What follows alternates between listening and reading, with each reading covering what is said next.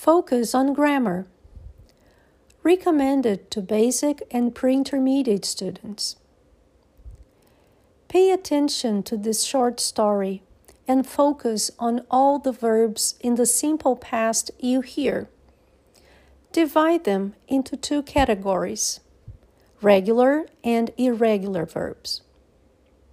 The title is Couple Who Survived an Amazing 66 Days at Sea. A couple from Miami, Bill and Simone Butler, spent 66 days in a life raft in the seas of Central America after their yacht sank. They survived in very good condition.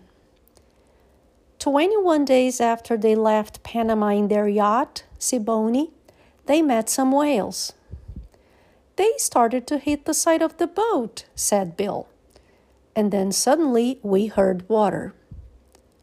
Two minutes later, the yacht was sinking. They jumped into the life raft and watched the boat go under the water.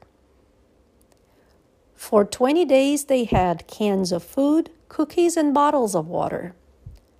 They also had a fishing line and a machine to make salt water into drinking water, two things which saved their lives. They caught eight to ten fish a day and ate them raw. Then the line broke. So we had no more fish until something very strange happened. Some sharks came to feed, and the fish under the raft were afraid and came to the surface. I caught them with my hands, said Bill. About twenty ships passed them, but no one saw them. After 50 days at sea, their life raft was beginning to break up.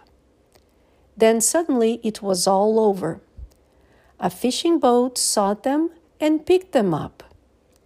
They couldn't stand up, so the captain carried them onto his boat and took them to Costa Rica.